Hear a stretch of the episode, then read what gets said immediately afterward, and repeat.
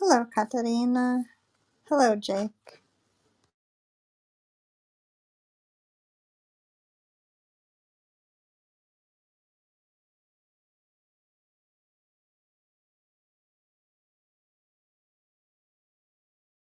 Hi, Victoria. Sorry, I was making the topics and you cannot unmute while you. No, no, no problem. Do you like the topics? Because it's about AI, crime, science. Yes, I do. I just wish that the gun didn't have to point at the brain. Oh, but I like the topics. There's always a critic. yeah, perfect. For once, they have topics we need. uh, yep.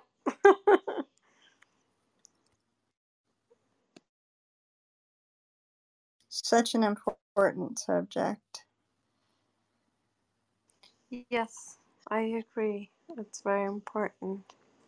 I'm happy somebody is doing research about it. Oh,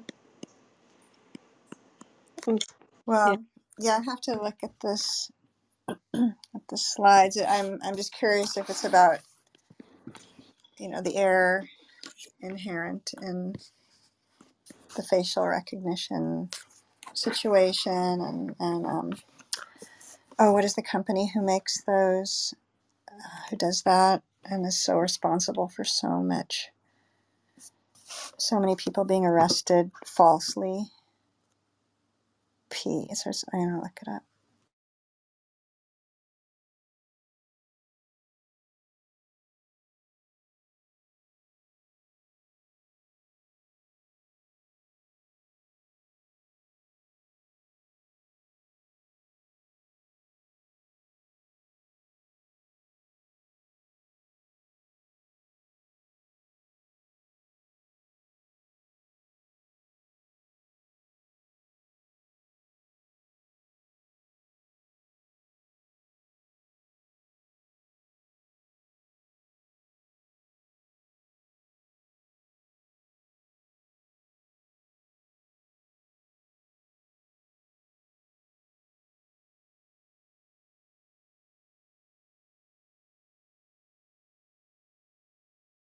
palantir that's who it is that i was thinking of they have a huge contract with uh, law enforcement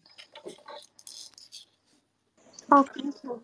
but i also know that companies have stopped using that just because of inherent error Yeah, thank you for looking that up. That will be a great question later. Thank you. Yeah, I couldn't find it. I had to I had to look it up in my brain.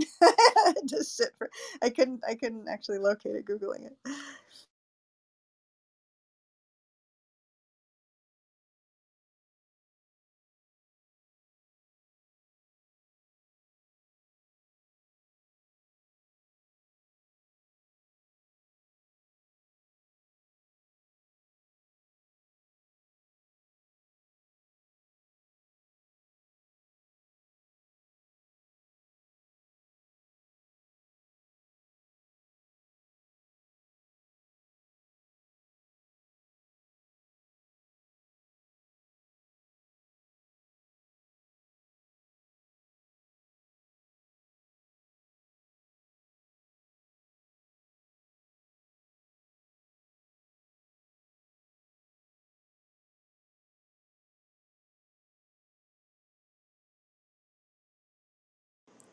Hi, everyone. We'll start in around seven minutes. Thank you for coming.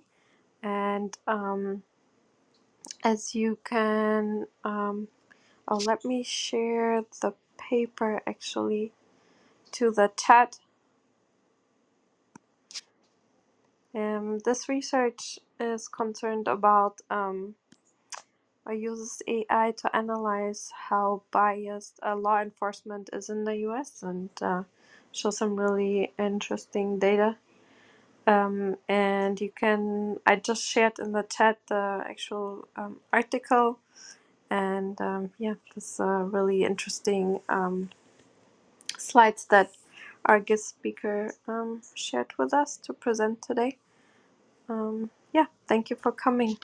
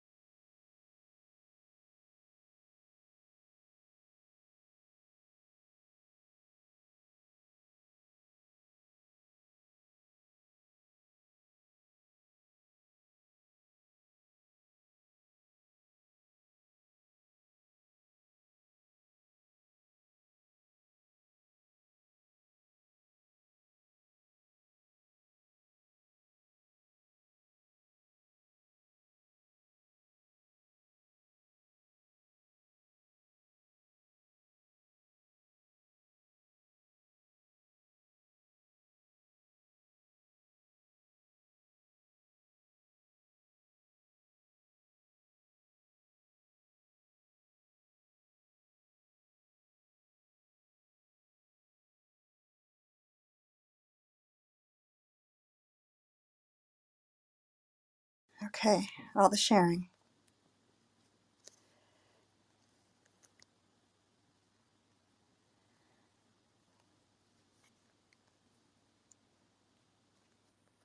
Welcome, Lisa, Albert, Hector.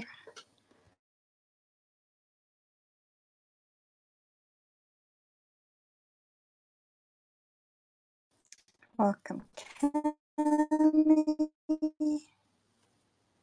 Nice to see everyone here. Hello, Jen. Yeah, I agree, Lisa. We're really looking forward to hearing about research in this topic predicting crime, recognizing bias, Hmm. hopefully saving lives of innocent people who are wrongfully convicted.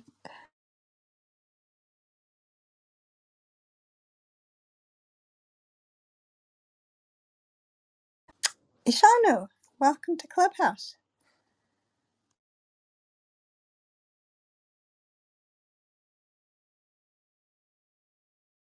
Hi, welcome. Um, the unmute button is all the way on the bottom right. There's a little microphone button. Yeah, If you got it. press there. How are you today? Thank you for coming. Good, good, good. How are you guys? Good too. Thank you so much. You enjoying your summer a little bit? Uh, I, I, I don't know. Sorry for asking that. We appreciate honesty all the same. We're here to support. yeah, I, I'm not that bothered by the cold. I, I spent like a, a lot of time in upstate New York, um, at Ithaca, and uh, yeah, those places. Though it gets really cold there compared to Chicago. So uh, yeah, in fact, it's too hot sometimes here. So yeah, it makes not that much difference to me, at least. Also, the heat wave uh, was also in Chicago, or is also in Chicago. I don't know.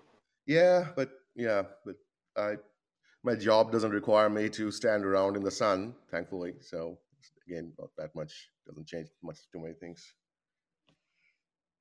That would be bad. Yes, it, it gets really hot. Yeah, it gets to like 110 degrees. Um, yeah, it gets to that. And July, is almost always like that.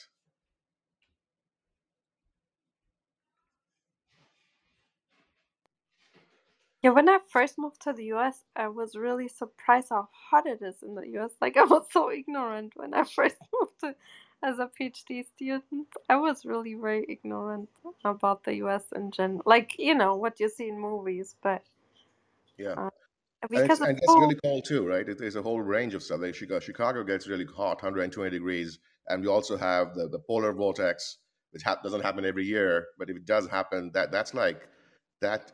I mean, it, it, it will. It wasn't. It was an experience. So they, they said it would be, it would be really cold. Um, don't go to work and stuff. And I thought, how cold can it be? Let's uh, come on, not go to work because it's cold. And I had to park my car, cross the street, and get inside the building it was horrible. It, my, it, it, I felt my face was kind of peeling off. It was like minus 50 or something.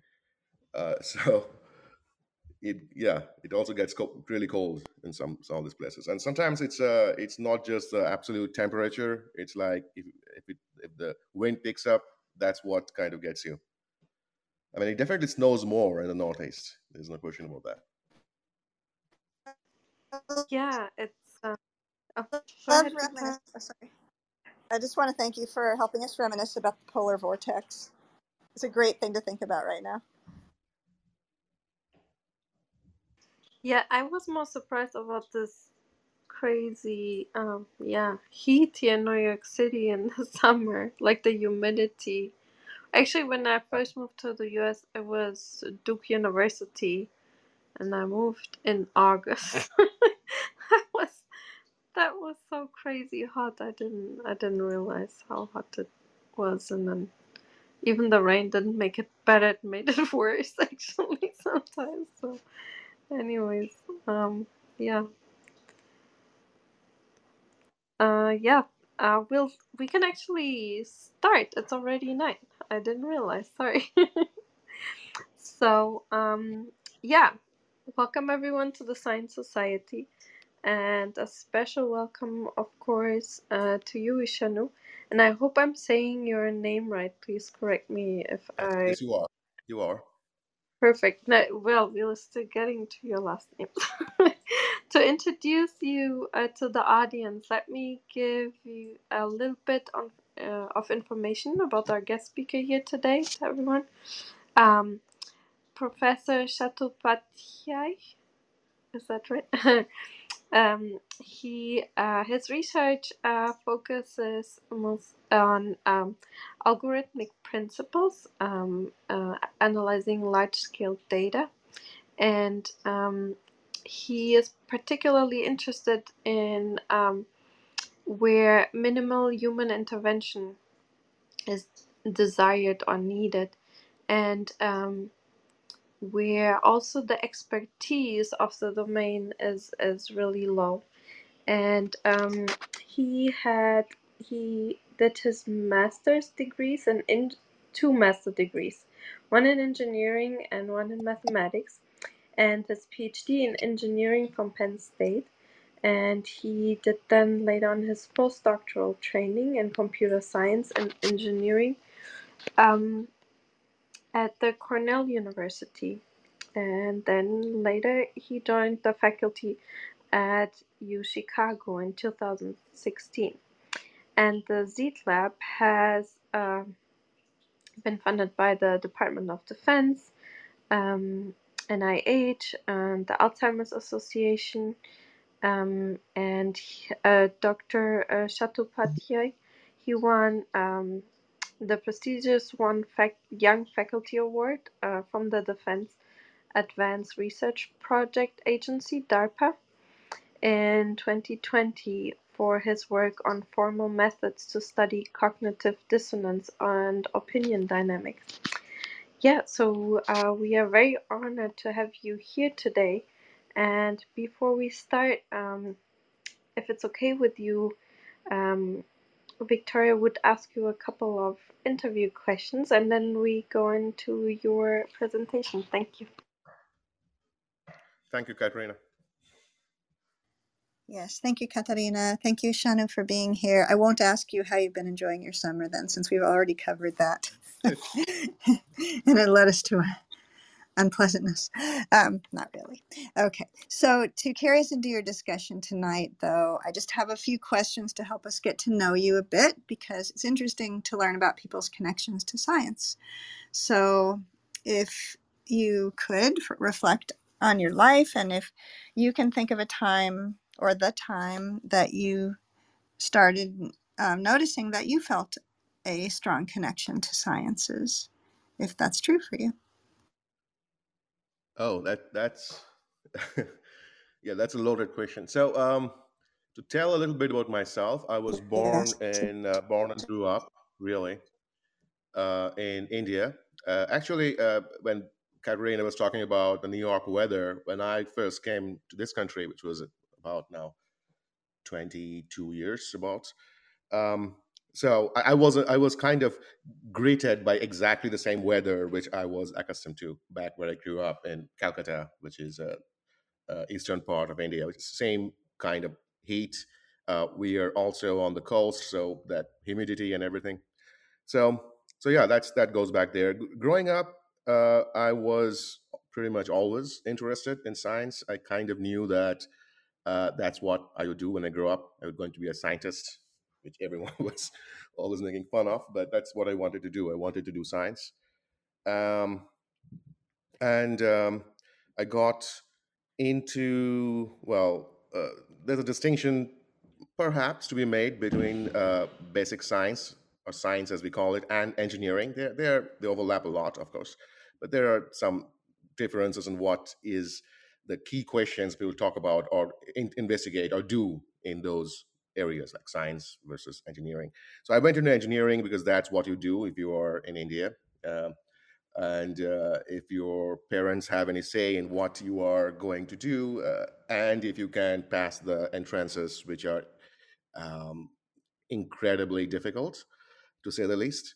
And um, so, if you can make it through that, then basically you have to go into either engineering or medicine. This is really, I mean, unless you want to kind of really uh, well. It doesn't work. Generally, uh, that's what you do. You get into engineering. That's what I did.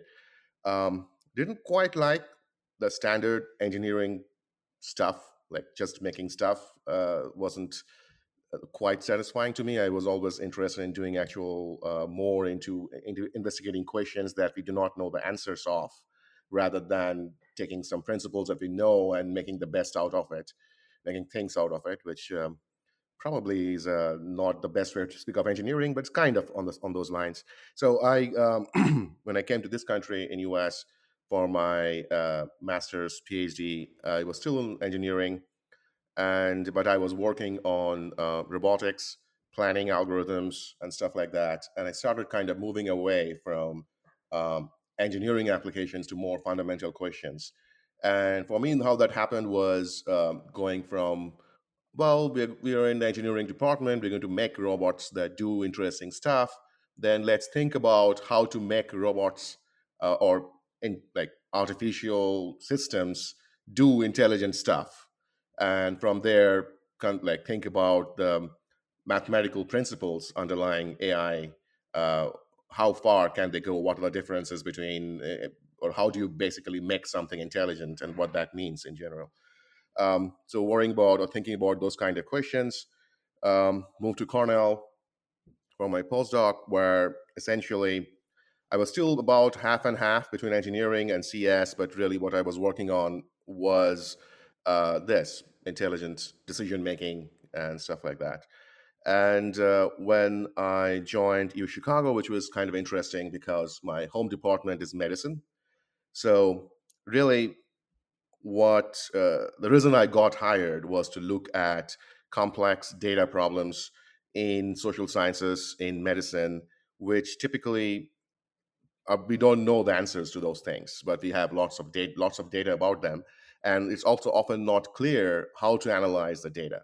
Like you just can't throw a standard machine learning approach to it and solve it. So you have to kind of think about um, think about how to think about data right so that's that's what i'm kind of interested in like large complex systems which um, have this uh, very interesting transitions uh, extreme events um, and rare events occurring in them, but are nonetheless very, very important for uh, us, for all of us, like weather systems, extreme weather, or seismic activity, or social interactions, uh, upheavals in financial systems. So no matter, no matter where you look, uh, you can see this kind of really complex systems with thousands and thousands of hundreds of thousands of millions of variables which are uh, interacting, uh, producing different patterns, and has this kind of rare extreme transitions which affect uh, human civilization at a deep level. So one of the goals that I have um, is to understand systems like this. How do you go about studying this kind of things?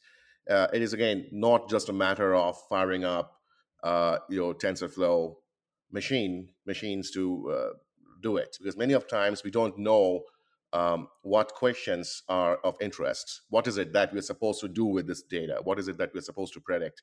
We don't know what factors are interacting in what ways uh, to produce some of the things that we see uh, are of interest. So that's what I'm interested in. That's that's the kind of science that I do, not in one particular domain, but really thinking about uh, how to analyze, how to um, make data tell its own story and uh, in my recent work, I have applied this, or I have kind of uh, tried to see um, how to take this further in actually in, in many different directions.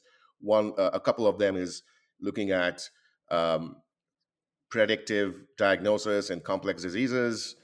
Uh, for example, we had a screening tool that we came up with for autism. We're doing some work on uh, Alzheimer's um, or diseases that are really uh, quite terrible, but we do not know what exactly causes them. For example, idiopathic pulmonary fibrosis.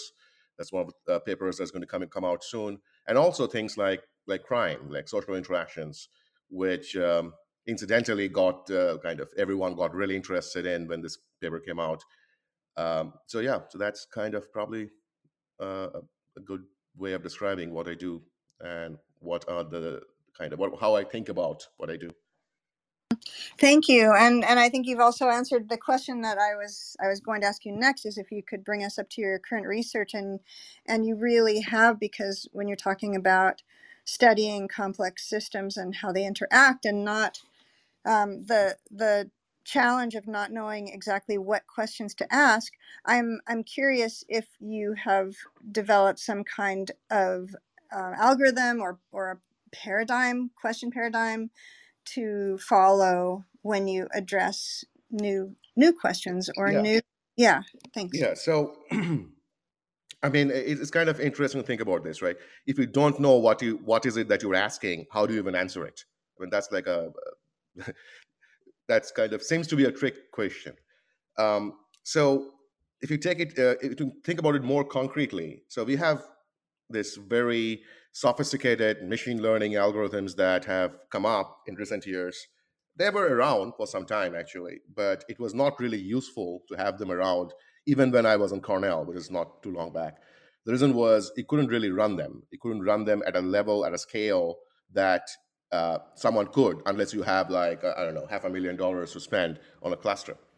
Um, but now things are really cheap. Computation is really cheap, so you can run all of those things really well. You can basically take a huge amounts of data, make predictors out of them. Great, but it doesn't. One of the things that people don't quite think about, unless you are very much into this, is uh, standard machine learning tools.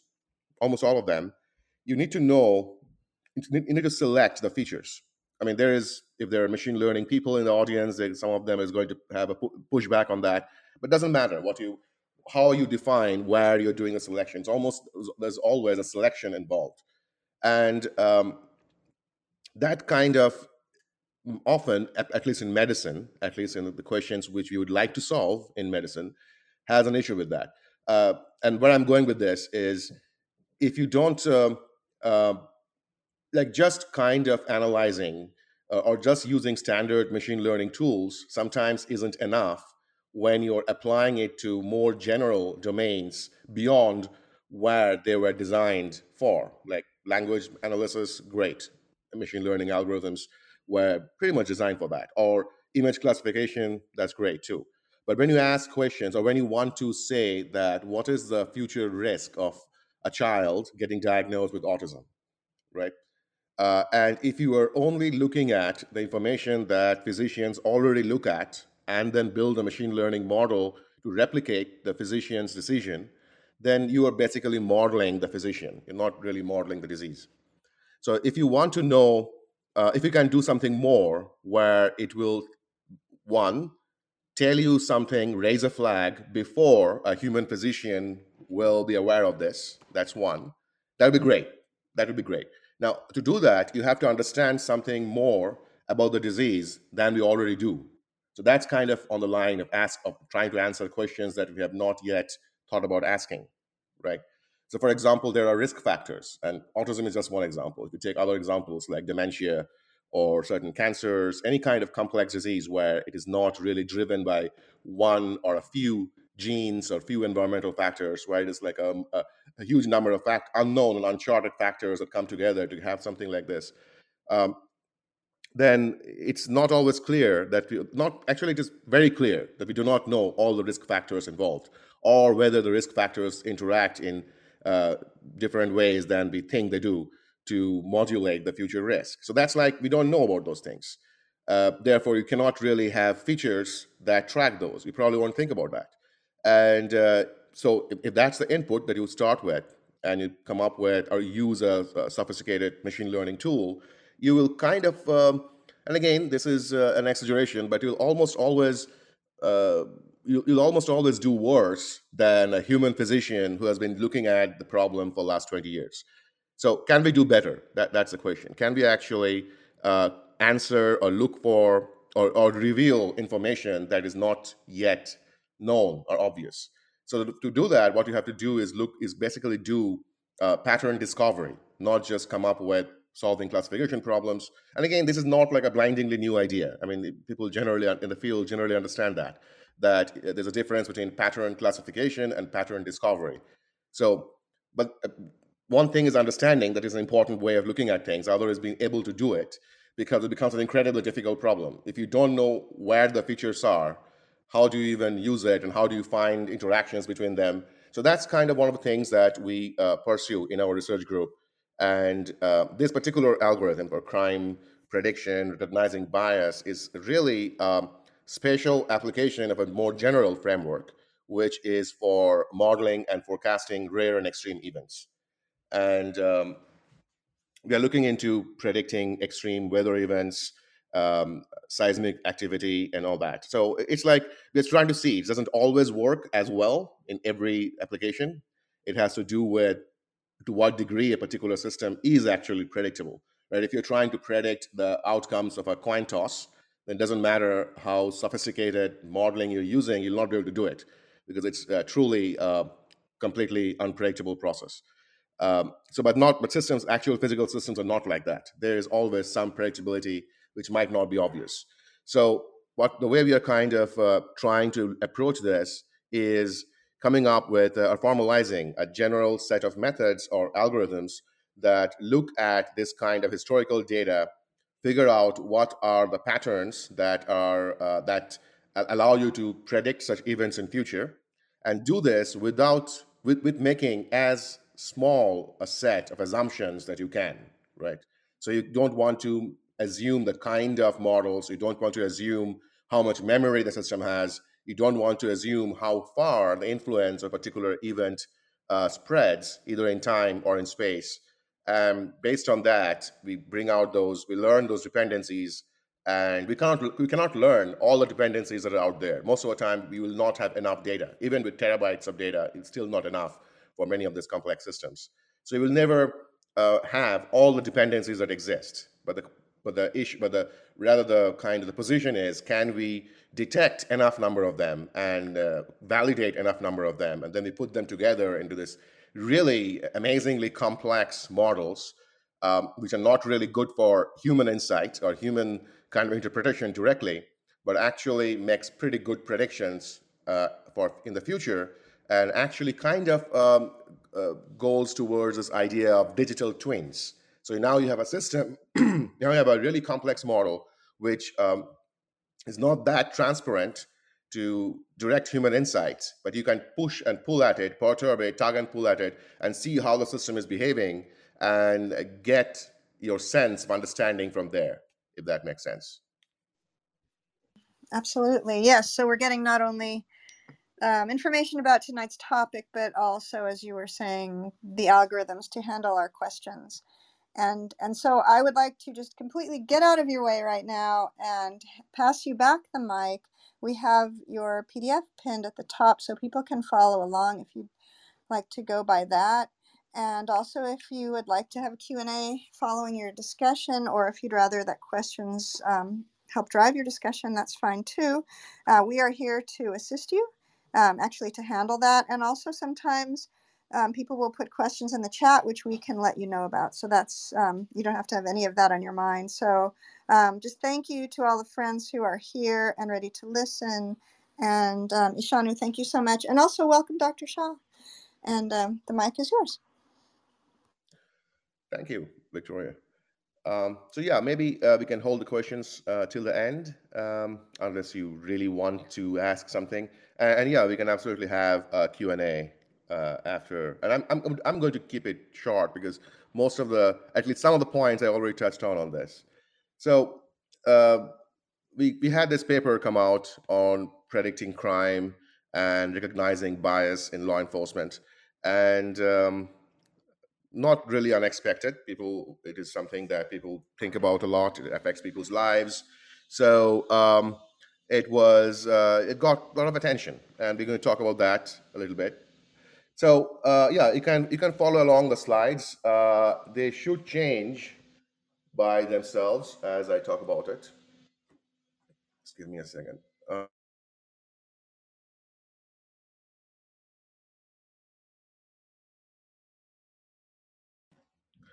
Okay, so um, Yeah, so, mine, so crime is a mine did. yeah. If, yeah, if people are following, so I guess um, if you're following um, concurrent to this discussion, maybe on a second device, or this, whatever. But yeah, mine mine did change. Okay. Usually, yeah. Okay, great. Thank you. Mike is back Yeah. to you. So, so uh, crime is. uh, I mean, this is kind of a completely superfluous slide. Crime is obviously uh, a, a matter of great importance. But uh, before I saw these numbers, I didn't quite realize that homicide actually is one of the leading causes of death uh, in uh, younger or yeah, more or less young people. Now, so that's important. To be able to do something, anything about it, uh, is obviously important. But the, it's kind of a sensitive issue, and we'll talk about that in a uh, in a moment. Um, because, well, there are a lot of ways uh, good intentions can go wrong when you try to uh, come up with predictive tools in this space. Now, the thing about crime is the broad patterns are actually very predictable. We know crime goes up in summer, goes down in winter, goes up during the weekends, goes down during the week. And you can also see long range patterns, as you can see uh, on the slide. I mean, there are 1920s at high crime, 1950s at low crime, 1980s. I mean, it's almost a perfect sine wave. And we are at the top of the sine wave. So if you go by the pattern, it's not really that unexpected um, that we have high crime here and around the world, really. Um, so, so one of the questions that come that came up repeatedly when I was talking to different people about this particular work is um, why is this non, a non-trivial problem to start with? Isn't, for example, if the, if the broad patterns are predictable, isn't that enough to predict uh, to do what we are saying we are doing? Um, well, well, no. I'm, I'm coming to that. Coming to that in a moment. Just because you can predict the broad patterns doesn't mean you can uh, actually predict individual events, right? The other point that comes up is uh, can't you just can't you just look at hotspots of crime, and uh, that's the same thing. Just look for where there's more crime. Um, so something like this, uh, without any context, there are just hotspots. Just find them, and that's it. It doesn't really work. If you look at this is an example of uh, locations of uh, severe property crimes and severe violent crimes in two weeks in April of 2017. So April 1 to April 15 in 2017. So those are that's two weeks, right? And this is not it's not that uh, Chicago is particularly bad. Uh, this would be typical for any city, really. We often don't realize this. It's still crime is still a rare event, by the way. But even then, you have really a lot of incidents. So to say that uh, there would be um, homicide next week in Chicago, we can predict that without any algorithm. Yes, sure, you can. And it might the city might look like a dot when you in Google Earth when you zoom out. It's still a big place, and the city doesn't have enough resources to act on that by just saying there will be. I mean, what would what are you, that's not an actionable uh, information. Are, are we going to post police officers at every corner of the street? I mean, yeah, you don't want to even do that. That will not probably be counterproductive, and uh, so it doesn't really help to say there will be some uh, crimes or events, criminal infractions happening next week. Doesn't. Doesn't work. Help. There, there are too many events like that. Also, looking at hotspots doesn't really work and has not worked in the past. There's there are a lot of efforts, a lot of papers that came out on predictive policing. I feel there's always a new version of it coming out um, every six months. And the reason is well, many of those things don't really work. Is the idea of hotspot detection is not really uh, that's not how crime works? So if you think about hotspot, it's like putting ink in water. The ink kind of diffuses out, and you think about uh, there is an event happening somewhere, and the influence kind of diffuses out and is uh, increasing the odds of crime in surrounding places. But that's not how crime works.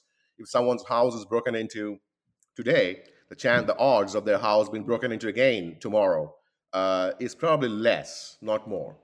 Same with homicides and stuff. Unless you're in a war zone of some kind, uh, if you have a severe crime happening, it's probably uh, may, maybe maybe not. I mean, there's gang activity of some sort. Uh, maybe increases the likelihood of the events, or in general, actually maybe reduces the likelihood of events near um, near in space and time of uh, past events. So you, you don't know. You can't make that assumption. That's the point.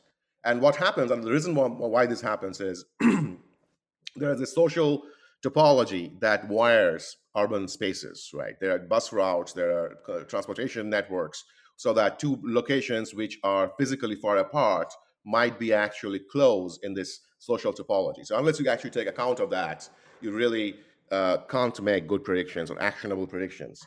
and past uh, methods, uh, past past approaches didn't quite go as far as to kind of taking those things into consideration. So now, so now uh, we, we have lots of data. There's uh, to to kind of see, try out all of our ideas in, in most of things, not just crime. And um, in this kind of study, we we made a conscious decision of using only data from the public domain, and there are a couple of reasons for that. One is we did want to make a predictive system that not only is fair but has a perception of fairness. So uh, Chicago PD has uh, uh, forayed into predictive policing multiple times, and their latest effort was to come up with a secret list of who is going to be, they think, who is, who is predicted to be a perpetrator or a victim of gun violence. And they used an equation to uh, basically figure out which individual should be on the list. And, and that was terrible. And the list was secret, by the way. So when the list was initially revealed after a legal battle, it showed about uh, some some ridiculous number, like 50% of the black population was on the list. And basically, what it was doing is, is it was using things like who had who was arrested in the past for some uh, not like trivial thing, and their likelihood of getting in the uh, doing a violent crime went up, right? So I don't think there was any malice as uh, uh, per se in doing that. But the point is that if you look at a complex system uh, like this and you boil it down to an equation, then you will get this kind of nonsensical results, which at, at that point is no longer an acad- academic result because it affects people's lives. So, so what can we do when we have huge amounts of data that we have accessible right now in the public domain? Uh, uh Chicago, for example, puts out this log of events, which kind of tells you what happened, the latitude, longitude of a particular event, um, what kind of crime it was, what kind of immediate response uh, there was, whether in arrests or not. Um, so, and you have this kind of data for many other cities, the seven other cities in the US that we looked at. Uh, so what can you do with it? Uh, and we're going to talk about the different issues of even the data there. I mean, it's not, there are biases built in uh, there which we cannot really take out. Uh, so that is that, there is that. But at least what we can do is not do the, not put in more biases, right? Maybe we can um, not try to make an equation saying which individuals will commit a crime. That probably is a bad idea. But we can actually see this uh, this data set as this an, like a snapshot or, or like a, a, a video, if you may, of this uh, spatio-temporal process, a process that is kind of unfolding on cities, which has these events coming out, and try to model that. So our approach is not to predict that one individual is going to commit a crime or one individual um, is at a high risk. It's not about individuals at all. It's about uh, if you take tiles on the city, uh, small spatial tiles, say a couple of blocks across, then can we predict if there will be events, severe crimes, property crimes, assaults, homicides in those tiles sufficiently ahead in future and with sufficiently sharp uncertainty bounds so that that becomes uh, useful and predictable and actionable, right? Um, so that's kind of the objective, not do it at, at the level uh, of individuals, but uh, solve this as a, a spatio-temporal predictive problem, a prediction problem. And uh, so why does it work? How can, how can you ever predict what's going to happen in future? That's one of the questions that I am, am asked. I'm, I'm quite surprised that people that that is a question, but it is. And if you think about it, if you are not um, familiar or exposed to uh, modeling or, or science, um, then that might be something something uh, strange. But it should not be strange uh, in science, right? Science is about coming up with models that tell you about things, about uh, aspects of a system that you have not yet observed, right? Or maybe something to that, to, to that extent. So that the idea is that not everything is predictable, of course. So you cannot really say with 100% accuracy what's going to happen at the intersection of two streets uh, a week, week in advance. That's not going to work. There is not everything is predictable. There, there is obviously an unpredictable uh, dimension to it. But then also, it is incredibly difficult for things to be perfectly random, unless you're talking about a dice that you're rolling or a coin, fair coin that you're tossing um, it's incredibly difficult to be perfectly random, which means there's always some predictability built in any kind of system. And these are complex systems, which means there are lots of dependencies at different time scales, different spatial scales, and all those dependencies actually constrain the future. Which means if you can understand that, if you can model that effectively, you will have a, a better than random uh, chances of predicting what's going to happen in future. And that's what we do really. Find and use patterns that predict those events, and we basically have to validate that those patterns are actually predictive, right? And really the idea behind it is quite simple. Uh, it's like when you see dark clouds in the sky, uh, you correctly infer that it might rain in near future. And the reason why that is a correct inference because you have seen that happen many times in the past. And um, so that, that's, that's why that, that prediction works. We're pretty much doing the same thing, except our patterns are more subtle and uh, you have to validate those things. So you have to make those connections. It rain, it's clouds to rains, and here our patterns are more subtle. From there, what those patterns say about the future. But really, that's that's what what we are doing. Now, applying this to crime, and I talked to Victoria about how this is really about predicting rare and extreme events in complex systems. Uh, but crime, predicting, trying to trying to talk about crime in um, in any uh, any kind of community or any environment, uh, city or otherwise, has its own issues. One is that data is always kind of biased, right? You see more crimes where you see more enforcement. And uh, diverse communities, um, minority communities have always seen more policing, which means that some crimes are uh, reported more there uh, in the in the books. There's more crime there, and there's less crime perhaps in uh, other communities and that might be a reflection of this differential policing and biases built in in the system rather than actual what's happening in the ground. So there's always that. You're never really observing the actual crimes happening. You're, you, you have only access to uh, what is reported. So that is there, definitely. There's nothing we can really hard to counter that. But, and we'll talk about how we try to address some of those issues. So there is that. And um, that so so so what we did was to kind of um, try to model the systems the best we could um, and try to reduce the effect of these biases. That's that's one. The other thing that comes out of this is that if you have a very good predictor, you can basically see you can use that as like a very high fidelity simulation system and can do these experiments on it, which you won't be able to do in the real world. And that will then tell you if there's a deviation from uh, the scenario where there's no uh, biased response to crime versus what you see. So that's how you can actually look for enforcement biases. That's what we talk about uh, in the study. So, so that's the paper, and it was kind of uh, we were kind of surprised how much. Uh, uh basically, how how much people talked about this, and, and continuing to talk about this. I mean, it's important, uh, but it's kind of interesting that it's go it's going on and on forever and uh, even kind of tweeting the paper to Tom Cruise and this this kind of this narrative uh, is that is a bit annoying about this, which never goes away. How this is like minority report, mean, it's not. We are not using precognition. We are not using this at individual level, and we definitely are not advocating that people be put in jail for crimes that they didn't commit, right?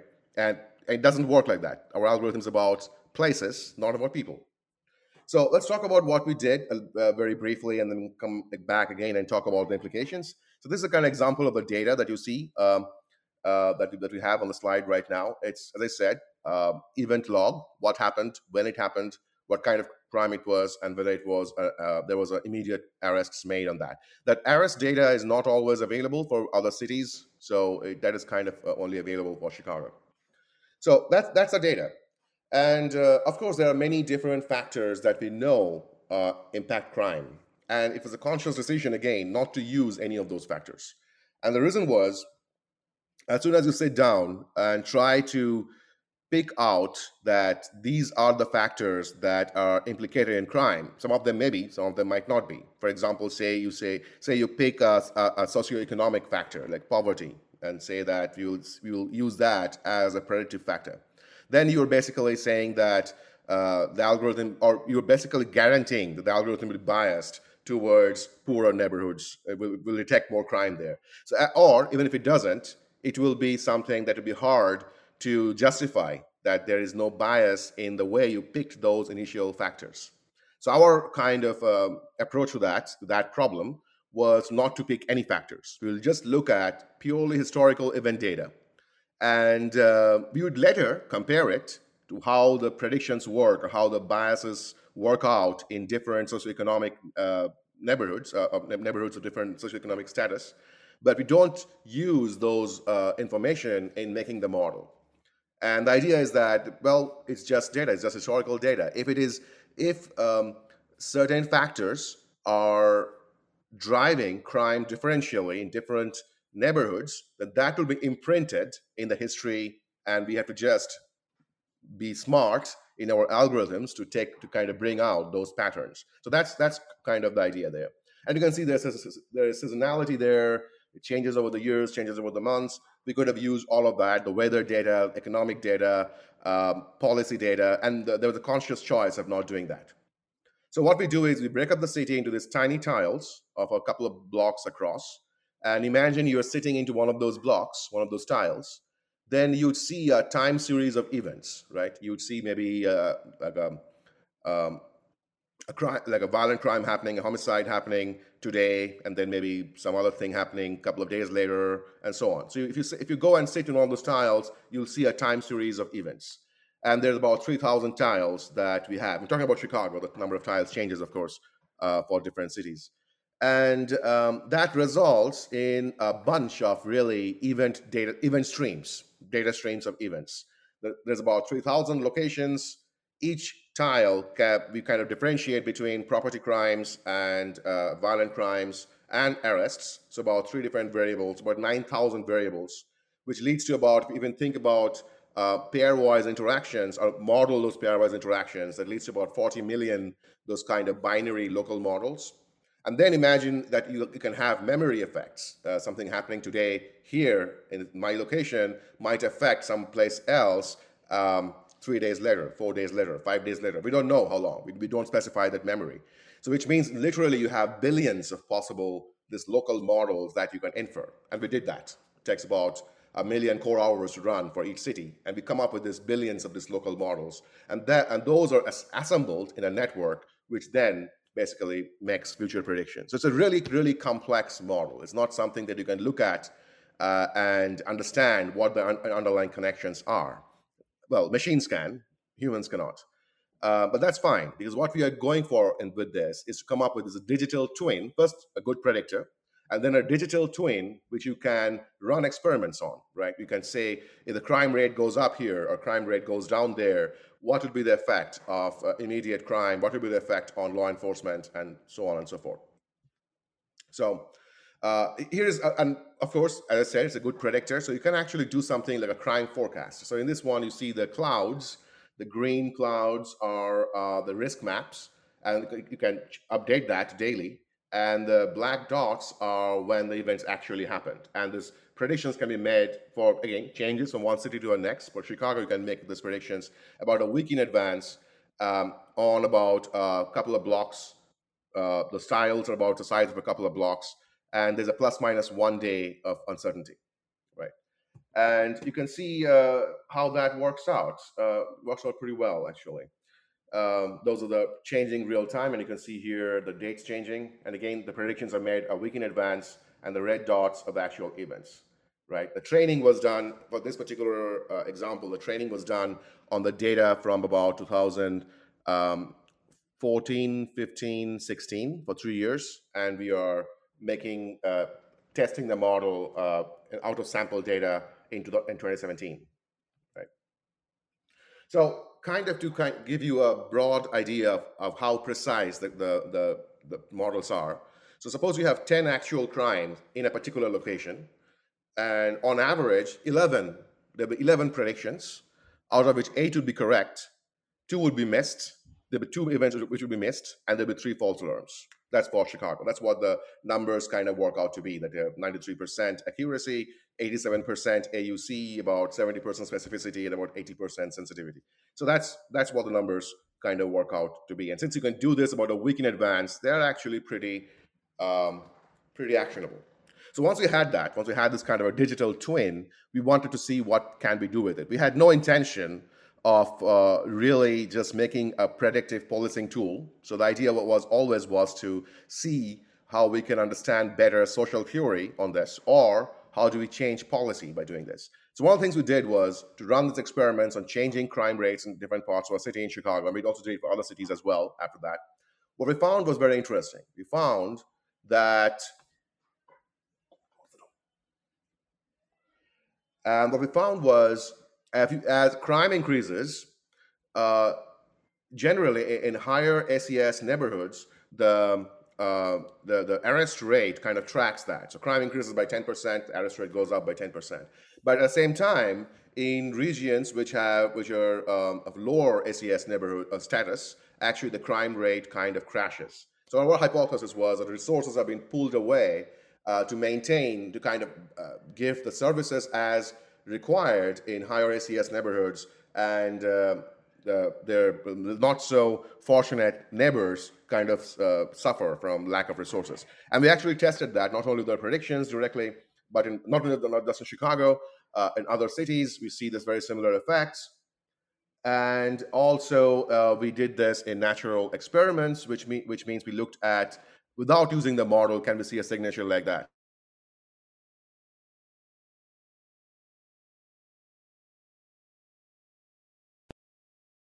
And uh, we see that, um, as you can see here, the crime changes a lot from summer to winter. Uh, crime rates uh, kind of go up in summer, and they go up right more or less comparably in uh, rich and poor neighborhoods.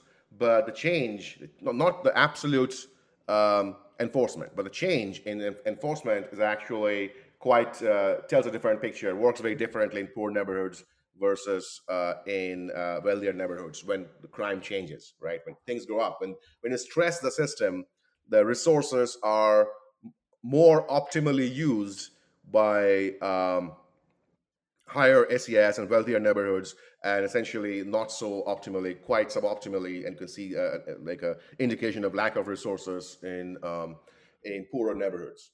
So the idea really, I'm going to I'm going to sum up here. Uh, idea really is to when you have a complex system like this, uh, how do you model that? How you how do you uh, leverage the data effectively? So so my approach is to kind of think about this as making a digital twin. And we talked about that a little bit before as well. So you have this huge data set. We are not trying to answer specific questions when we are starting to model it. Our objective is to come up with a, a, like a, essentially some a model of the whole system in our machine. Once you have that, because and, and why do we do that? Why do we not just answer specific questions to begin with? Uh, because um, well, you don't always know what the questions are. You don't know what factors are actually responsible and what factors are not. Uh, in case of crime prediction, you also need to have the uh, the it's almost necessary to have like a perception of fairness as much as it needs to be actually fair. So all of that is there. So if you, if you model the whole system, then you can actually do these experiments. You can actually run, tug and pull at it and perturb it and actually get insights about the system, which you will not be able to do if you just answer individual questions. So that's that's kind of the idea.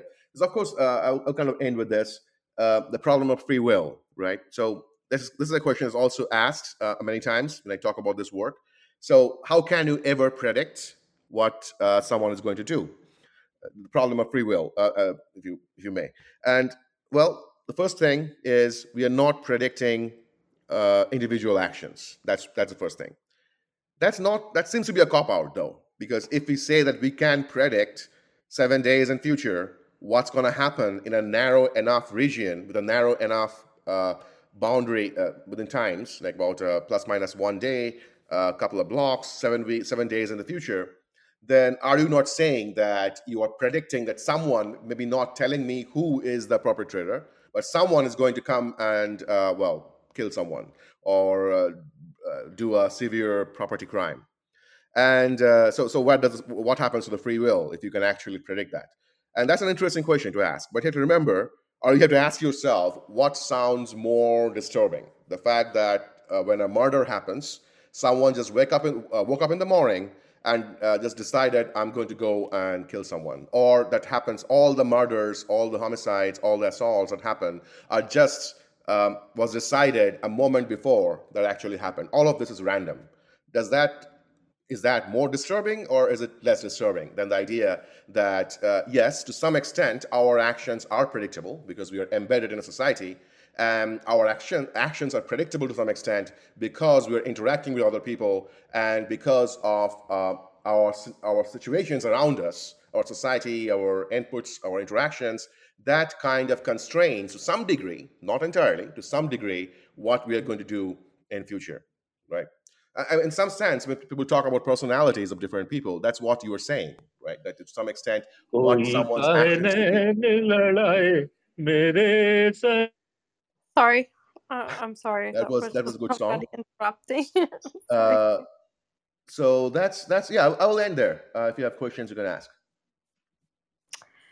I'm really sorry that the end it was my mistake. I I brought the person up because they raised their hand and um yeah. Thank you so much for this really amazing presentation and um, it's really and all those questions are really you know something that come uh, to one's mind when um, when we think about um, this type of work.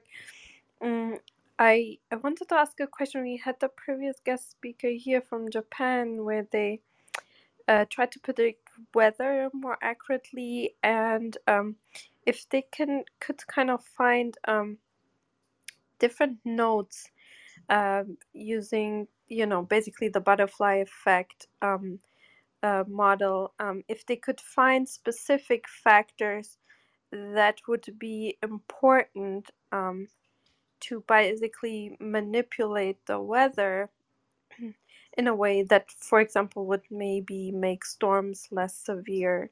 So their theory is they, they are trying to also do this artificial um, double or um, you know the the artificial clone and then um, try in the future to see if they could find some specific factors that are easy to manipulate but would kind of have a, a bigger scale effect.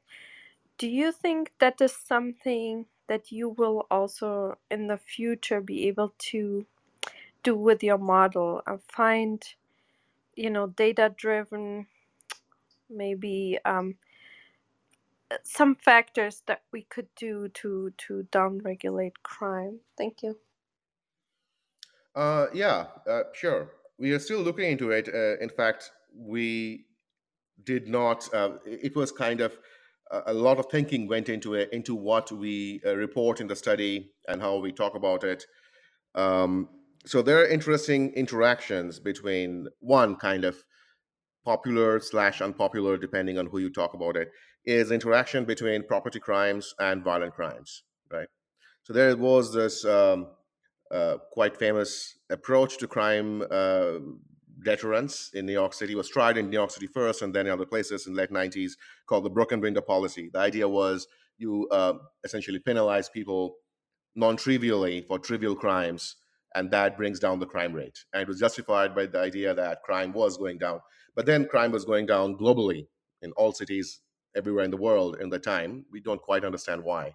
Um, there are theories about it.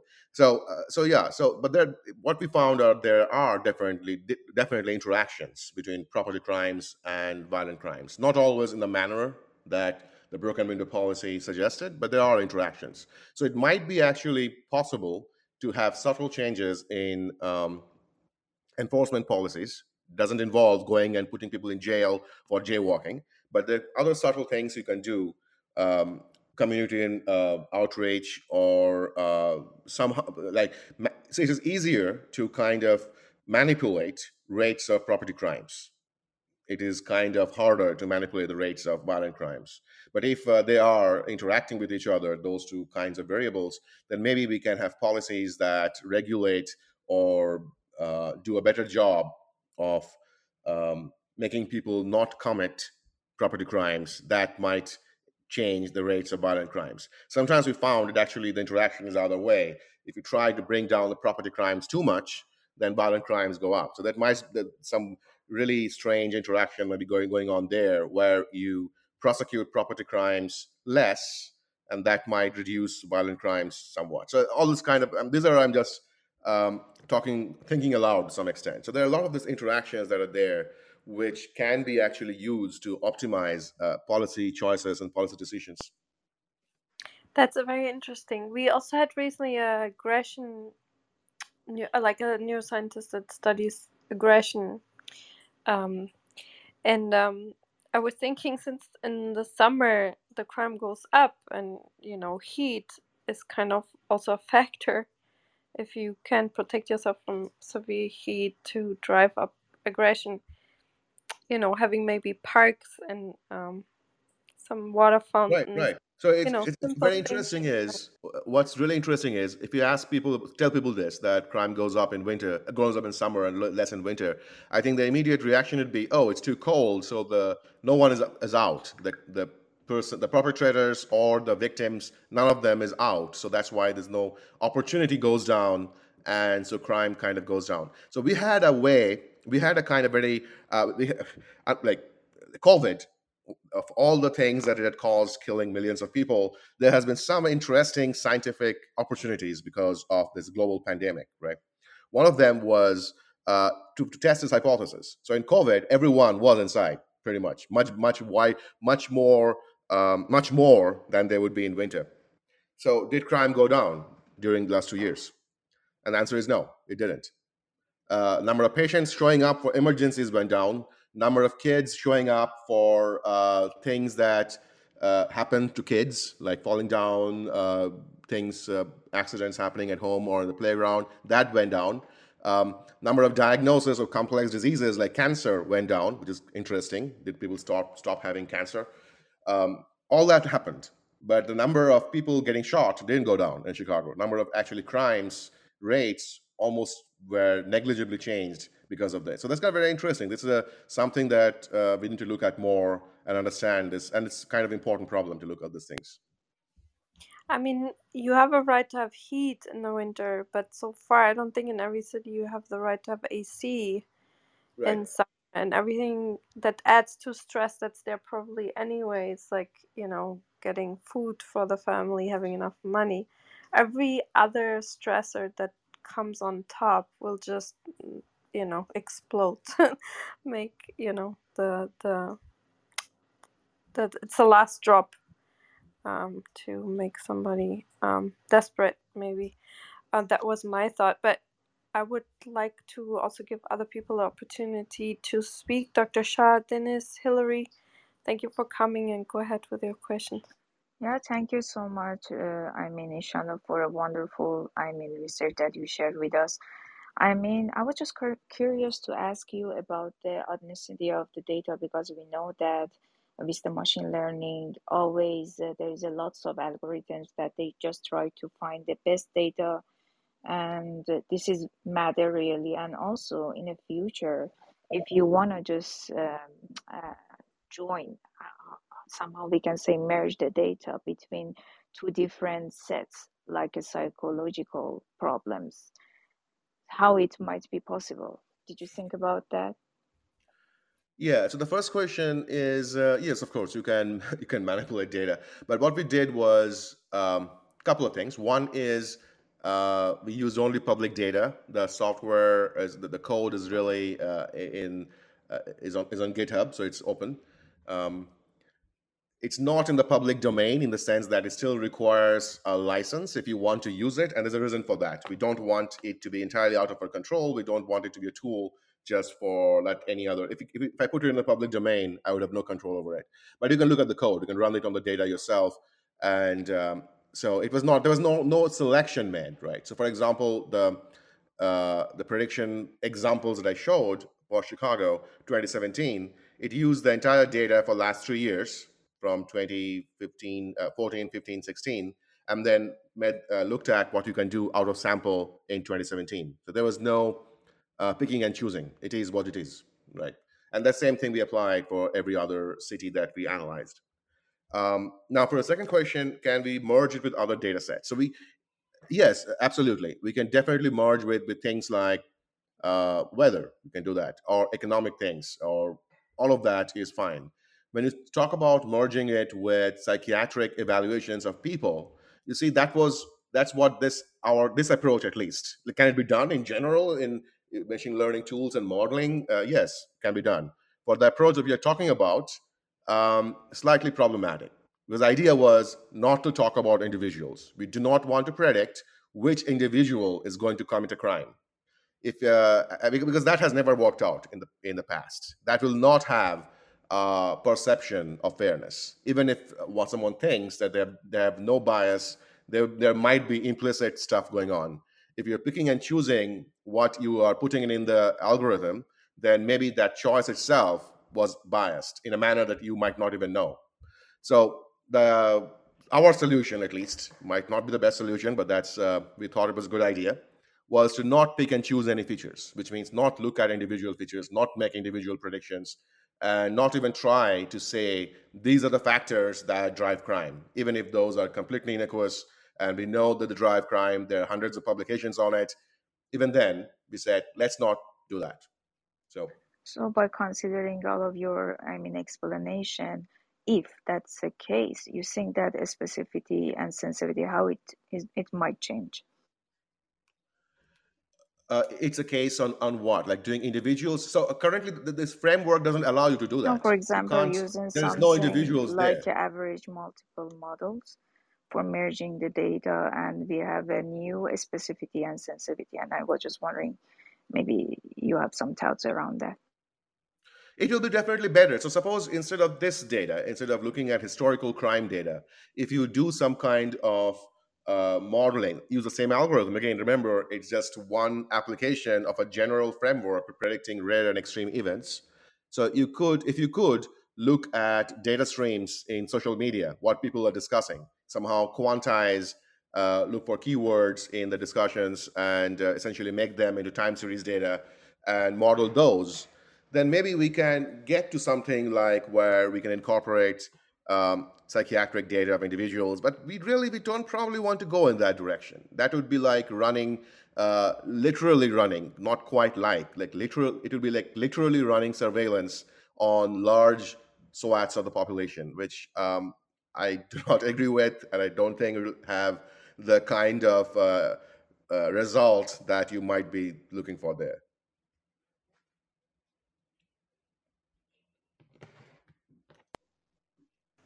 Yeah, thank you for your answers. Um, Denise, um, Hillary, do you have questions? Oh, so very many, so so many. But I'll try to narrow down to one or two. Um, so I was last year around this time. Well, I guess it was September, into September. I was a victim of a carjacking, a violent carjacking, and uh, um, I also lost my brother uh, when I was um, 16 to violent crime. He was shot um, back in New Orleans, where I grew up. I'm in Houston now, and the uptick in violent crime that I cannot help but notice, and not because I think I'm predispositioned to to be more aware of it or not, but it's gotten to the point where you can't not notice it here and well all over the world but most like for me you know we're just from houston texas it's just gotten every single day without fail um, about six in the morning I'll, I'll go look over you know what the news of the day is and overnight there's been murders. There has not been a single day since the start of this year where we have not had somebody violently murdered here in houston and I just don't understand why. Like, what happened? I don't know if it's a psychological thing, if it's a where you know we're going through a recession, but what can I do? Like, I mean, how can I? I want to be able to go walk my dog after dark, and it's not even after dark. I mean, it's literally like midday. People are getting shot at a gas station just for their car, for their Cadillac converter, or whatever. What can I do? How can I be safe without having to move to another city? And even if I move to another city, what does the future of crime right now look like? Is it safe anywhere? Is there anything I can do to protect my child and my own life with both sides of staying in the house? And even that's not a guarantee. Yeah, I'm so I'm so sorry about your your loss and the fact that he was carjacked. I, I haven't had a personal loss like this, but I my wife's car was stolen the second day she was she was in came in Chicago. Oh my uh, god! Boston. It was, like a it was like a ten year old Camry. I don't know why anyone would steal that. Um, it, was literally we were thinking of dumping the car and it was stolen and whatever. So so yeah i don't know. And yes definitely crime is up. There's no question about that. Uh, there's no sugarcoating that. Crime is definitely up. Um, how do you protect yourself? I don't know. I mean our algorithms are i am not probably the right person to answer that.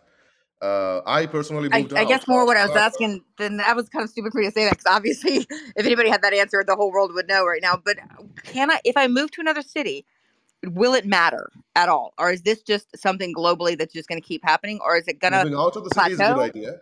Moving out of the city is a good idea if you, if you can afford that. If you if your job or if your life situation admits that allows you for that. I moved out of Chicago.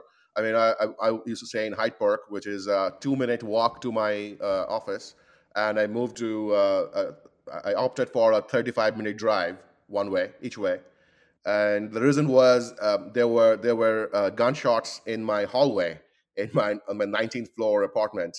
And uh, it's, things look like when you look at it that closely there's nothing you can do.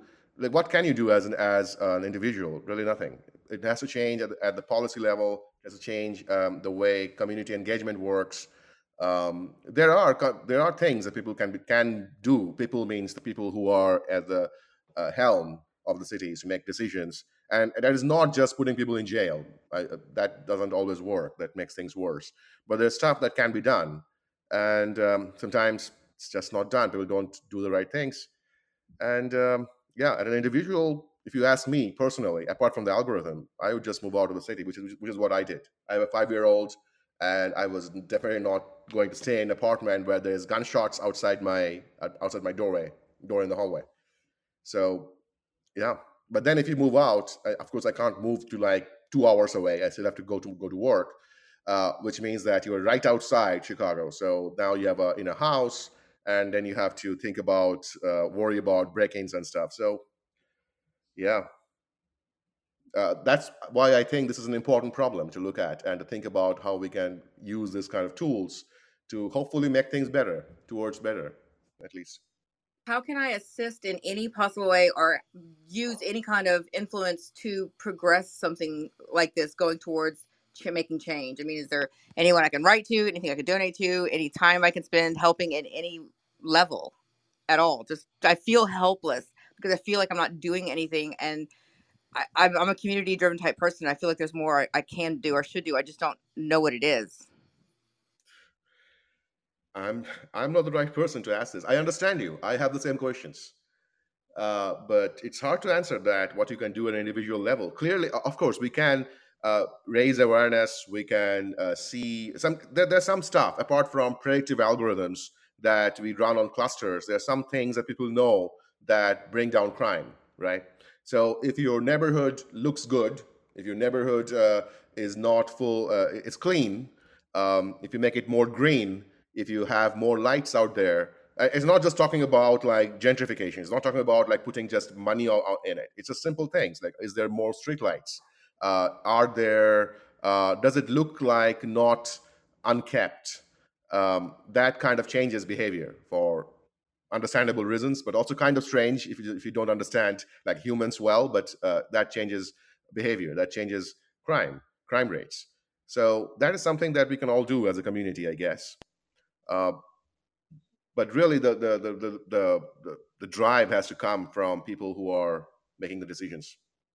Yeah, I, I would like to add to that, Hillary, vote and help register people to vote and vote down ballot and be aware of who is in the area that you live in is running for absolutely every office, all the way including school board, your sheriff, anyone anyone that you can vote for.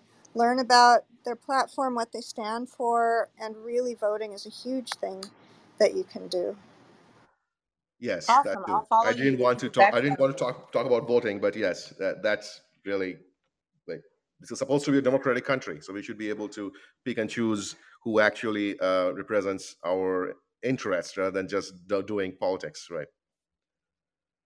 Yeah, because our lives are politicized, healthcare is politicized, so um, we don't all have the luxury of you know of saying that we're outside of, of any politically um, of any sphere of any i'm trying to think of the word um, politically influenced um, subject it influences and controls all our lives so yeah vote vote vote I followed you. Whenever uh, voting whatnot comes up, if you know of any place, anybody looking for volunteers, any services like that, hit me up. Let me know, and I will uh, definitely give more time. Sure, I'll put a link in the chat because you can follow. Um, you can come to the follow the club after we vote, and go also go to when we all vote. And there's a lot of information about helping registering people to vote. Thank you so much, Hillary.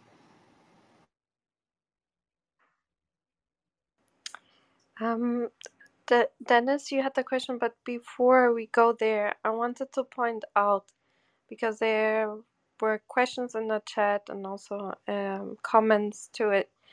Uh, psychiatric illnesses and crime is not. It's often conflated, and it's not. Um, it's not actually data driven. That people with psychiatric disorders are more violent or um, induce more crime or commit more crime. It's actually the opposite. Data, a large body of data suggests, and I'm citing from a pretty good article. Um, it's the other way around. Um, usually, people with mental illnesses are more likely to be victims of violent crimes than being the perpetrator. So, um, and this bias is also in the criminal justice, where pe- people with mental illness get treated as criminals, um, uh, and so on. So it's it's a big problem, and I don't want this bias to be uh, supported here in in this club. So I just wanted to add that comment and thank you um, for all the comments in general. Dennis, if you have a question, please go ahead. Thanks, Katerina. Thank you, Doctor, for this uh, really interesting paper and talk. I was looking through the slides earlier. I would have been really excited to see um, a longer time frame for observation, uh, given that Chicago has had um, migrations in terms of where people were situated, what the income levels were like uh, over historical time. I just can't help but wonder. There are there are low crime neighborhoods in every city, including Chicago, or lower crime um, neighborhoods comparatively. And it just appears to me that there's a pretty high correlation, and especially if we're talking about violent crime or property type crimes, when we're discussing different types of crimes, as Eric raised about domestic violence and things, the, the metrics sort of, I think the, the outcomes change a little bit. Perhaps, you know, that's not part of this paper, but perhaps you could speak to it but I just can't help but uh, but notice that the places where people have resources, they have to be less violent. Um, that doesn't mean that if you have less resources that you should be violent necessarily, but I think there's a pretty high correlation there. Would you agree? Less, more, more resource availability equals less need for violent crime or less incidents at least. Uh, yeah, so uh, every city, as you said, as you pointed out correctly, cities have uh, neighborhoods where you can see quite um, robustly identify regions of high crimes, low crimes. So the crime rates are very predictable. It doesn't matter where you look, what time period you look, they're pretty, pretty predictable. So that doesn't help you in predicting stuff, though. So in, in Chicago, for example, the South Side, the West Side has higher crime, and that's not uh, that's not a controversial statement because you can just look at, you just collect, take the data in the public domain and do an average and you can see that. Um, the question really is a couple of few questions, right? One is why that happens. We don't try to answer the why questions in general in science. Why questions are problematic, but that's a whole different segue. Uh, the other point is even if you can say that there's more crime, that the crime rates are higher, doesn't let you predict anything. Uh, saying that there will be uh, ex- there's expected to be like five homicides this weekend uh, in the South Side. Pr- probably would be probably that is true. But what do you do? South Side is a big place. You can't. Uh, the city doesn't have enough resources, and even if they had, do you want like a 1984-esque kind of uh, implementation? We don't want that. That is not. Uh, that is not going to end up well uh, in the long run. So that we can't do that. So we need more precise predictions. Uh, is crime more in uh, places which have um, less resources? Yes. The, that that's one of the main challenges in doing any kind of predictive work in in uh, in this space, right? Because there's so many confounders: um, poverty, lower SES um, status, less resources. All of this correlate very strongly with crime. Doesn't mean people who are poor, uh, just because someone is poor, they are criminals. Of course, that's not true, and that, that's ridiculous. Um, so but there's a correlation. These are all confounding variables, and it is extremely difficult to separate this out and figure out what is actually a real signal and what isn't. So that is that is there. Uh, about the question on if you have different kinds of crime. So we only looked at severe crimes. We only looked at murders, homicides, uh, like the same thing, uh, severe assaults, uh, severe property crimes. And the reason is different communities have different um, degrees of trust they put in law enforcement. So not all crimes are reported, obviously, that is true everywhere. But the differential in the rate of reporting, again, um, correlates with uh, the SES status of neighborhoods. So people are less likely to call 911 if they're in a minority uh, neighborhood or if it's uh, really what that means. Um, the reviewers kind of uh, called us out on that. We kept saying minority neighborhoods because if, if it, basically it means Hispanic and Black neighborhoods in Chicago at least. They they are essentially the same thing here, and um, so poorer neighborhoods. So the differential rates of uh, reporting, which means if we talk about domestic violence, if we talk about traffic stops, if we talk about petty crimes, uh, drug crimes, then uh, there's this huge differential, which will, uh, even if you can show that you're predicting it well, you are just predicting it on top of this bias. So we wanted to see how well it does if you just look at, say, homicides, or if you just look at things which are more likely to be reported and not be not be which are which are less likely to be not reported right? Uh, i'm sure there are some homicides which are not reported but i doubt if there are hundreds of murders in the in the us right now which are just not reported. I, I, I sincerely hope that's not the case. So that was a, that was a reason why we focused on just severe crimes to kind of uh, mitigate these biases um, but it'd be interesting to see uh, what happens if you do with uh, some other things which are have a very strong reporting bias, like domestic violence, for example. Yeah, that. Thank you for mentioning that. That's really interesting. I read an article recently uh, about um, a woman that uh, worked um, in um, in um, um, I forgot right now the name, what it is for, but uh, to protect basically children uh, and uh, basically assess if, if the family is safe and then assess if they need to go into foster care and so on.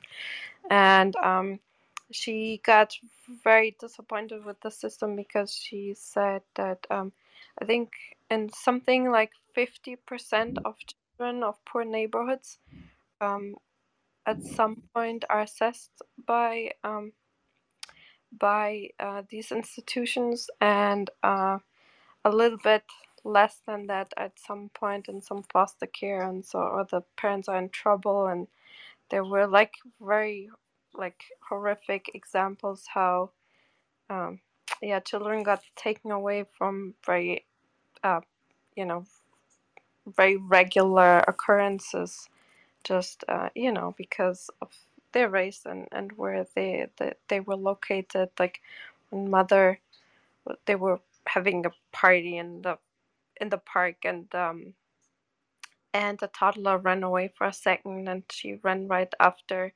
And then this this person this uh, white uh, woman came and called the police and said she doesn't know how to take care of her kids. And then she got actually uh, arrested by the police and so so anyways yeah i agree that that type of you know other type of data would be very biased um, data sets which is um, quite sad. So um, yeah, I agree that probably a data set is quite unbiased um, in the form of reporting. Um, so yeah, thank you for mentioning that. And I see uh, Eric, you joined the stage. Hi.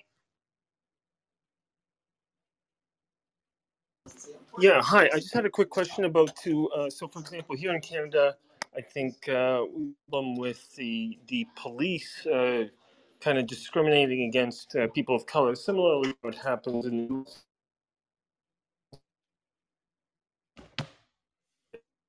Uh, I think you're cutting out for me, kind of but I'm not sure system. Sorry. Uh, to what extent does this kind of system reinforce biases so as to make police engagements more dangerous? And how could we offset it, or to what extent does the responsibility of a person who designs such a system extend to helping law uh, law enforcement uh, responsibly or more carefully, more safely use such technology? Thanks. Yeah, that's that's a very good question, and uh, definitely, I mean, one can always say that we are just coming out with theoretical stuff, and we don't have responsibility, and that probably again would be a cop out. So we we, we thought long and hard about this, and um, one of the differences that we have in what in our approach is, um, or rather, the way we approach this is we have no intention of monetizing this. We are not building this as a product to monetize and just uh, essentially help police departments, no matter whether they have the right intention or not. So it's not for that. We have no intention of monetizing this. We are not. We are not thinking about this. Uh, really, uh, neither me nor my co-authors have um, interest in that or time for that. Uh, so, that, so there is that. We are not. It is not a product. It's not a product. It's a study. It has an uh, stuff that you can use to predict crime, maybe but and that's one of the reasons why the, the code is not in the public domain. While it is viewable, it is usable by anyone, but we can actually stop people from using it if you wanted to. So so there's that. So that's that's where we can do. But then this is an open paper, right? What happens if someone reads it and comes up with their own implementation of the code uh, of the of the algorithm and then just uh, runs it without telling us? I and mean, how would we ever know? So there's always that problem with enforcing software copyrights and stuff like that. Um, but the hope is here that this would be used. Uh, I hope it is, it is it is going to be useful. That's one, and the second one, and the second hope is that it will be used in a manner that we envision. That it will be used um, to help design better policy rather than just trying to predict where there'll be a crime and just send everyone there that that isn't going to be uh, not a not the intended use of this, and that will probably not work out very well as well because that will change the system itself, and then you have to keep yeah, there are lots of issues with that. So bottom line is, we hope that, or rather, we have thought about this. We are not uh, planning to offer this as a product to, to law enforcement. The idea is to kind of interact with policymakers to optimize policy, kind of see what the outcome of different policies would be in a quantitative way rather than going by gut feeling. So that's really the intended use of this is. That's fantastic. I, I love to hear that because I often have that concern. And, you know, eh, when these systems were first introduced, I think uh, a, a, little while ago, some police uh, agencies really got on board and they actually, actually saw increases in arrests and other things, but were they actually addressing the core of what drove the crime, or were they just showing up and then finding an excuse to arrest people just because of human psychology that kind of fell apart? So I'm really right. happy that your work is more study focused rather than commercial based because I think this problem really warranted more study before it was ever implemented. So thank you for uh, sharing your work here today. Thank you.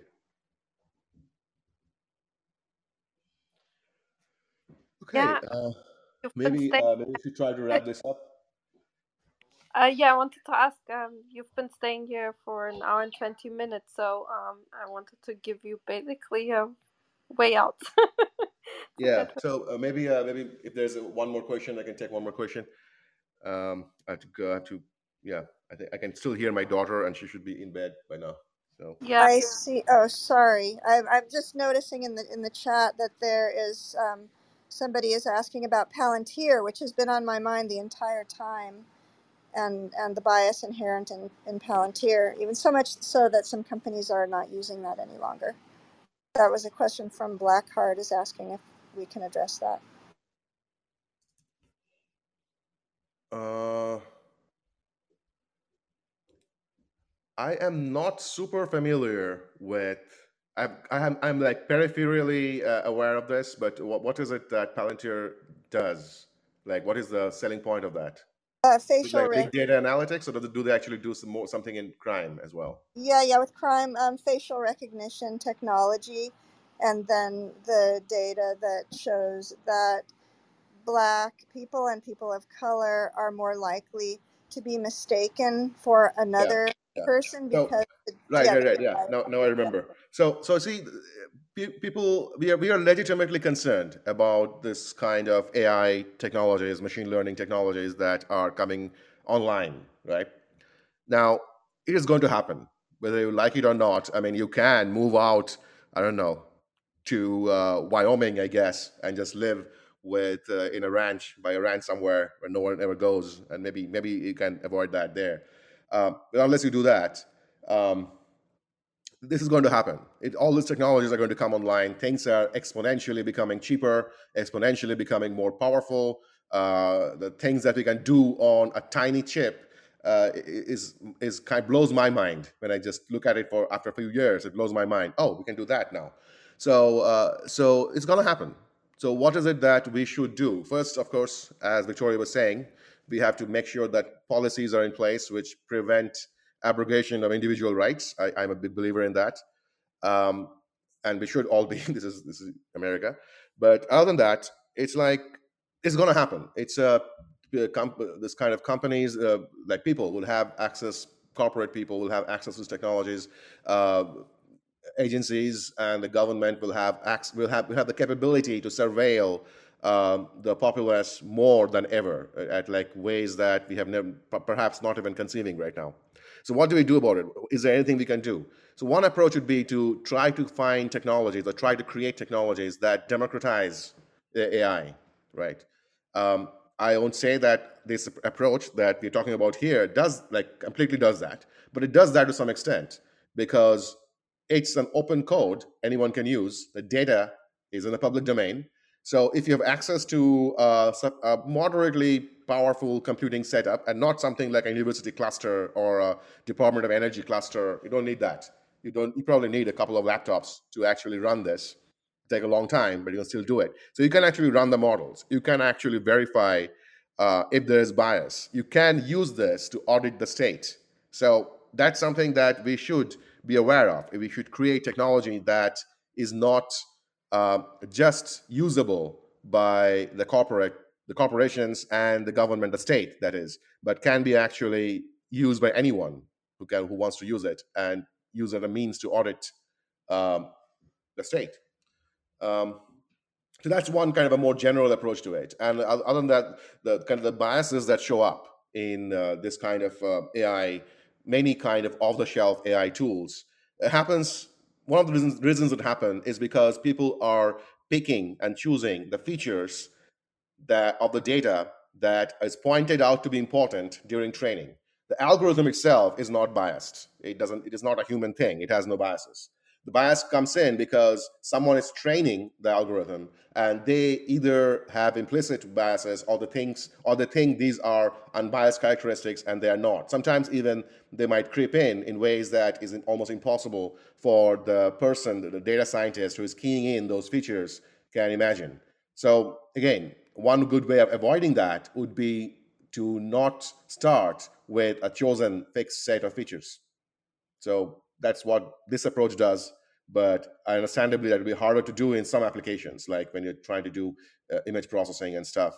Um, yeah but th- that is the way i would uh, try I, I, would at least uh, urge people in machine learning researchers and data scientists think about like implement, uh, implementations in those on those lines.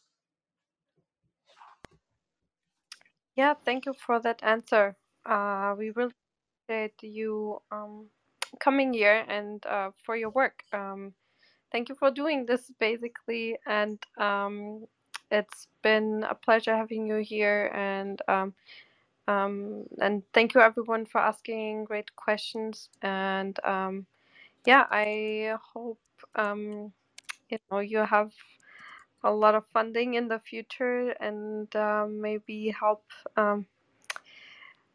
policymakers um, do data driven decisions. yeah, thank you for inviting me. It was great. And uh, if, if, you and if you have any questions, you can always reach out to me. And um, yeah, I, I love hearing from people. So uh, yeah, and, and yeah. thank you, thank you for inviting me. Yeah, and uh, if you want to ever come back with um, another project, um, some some updates, uh, please uh, feel always free to come back. And thank you so much again. Okay, great. Uh, thank you everyone for coming. Follow the club if you like uh, discussions like these and, and rooms like these tomorrow. We will have Dr. Whitehead um, where he uses new biosensors um, uh, made out of plant hormone receptors, which will be really interesting tools for um, health and medicine. So uh, and and also other applications. So um, thank you, Ishanu, again. Um, I'm also going to bring my daughter to bed. I wish you all the best for that one. And um, yeah, uh, have a good night. Thank you, everyone. We'll, Thank you, everyone. Oh my gosh. I'll close the room in three, two, one. Thank you, everyone.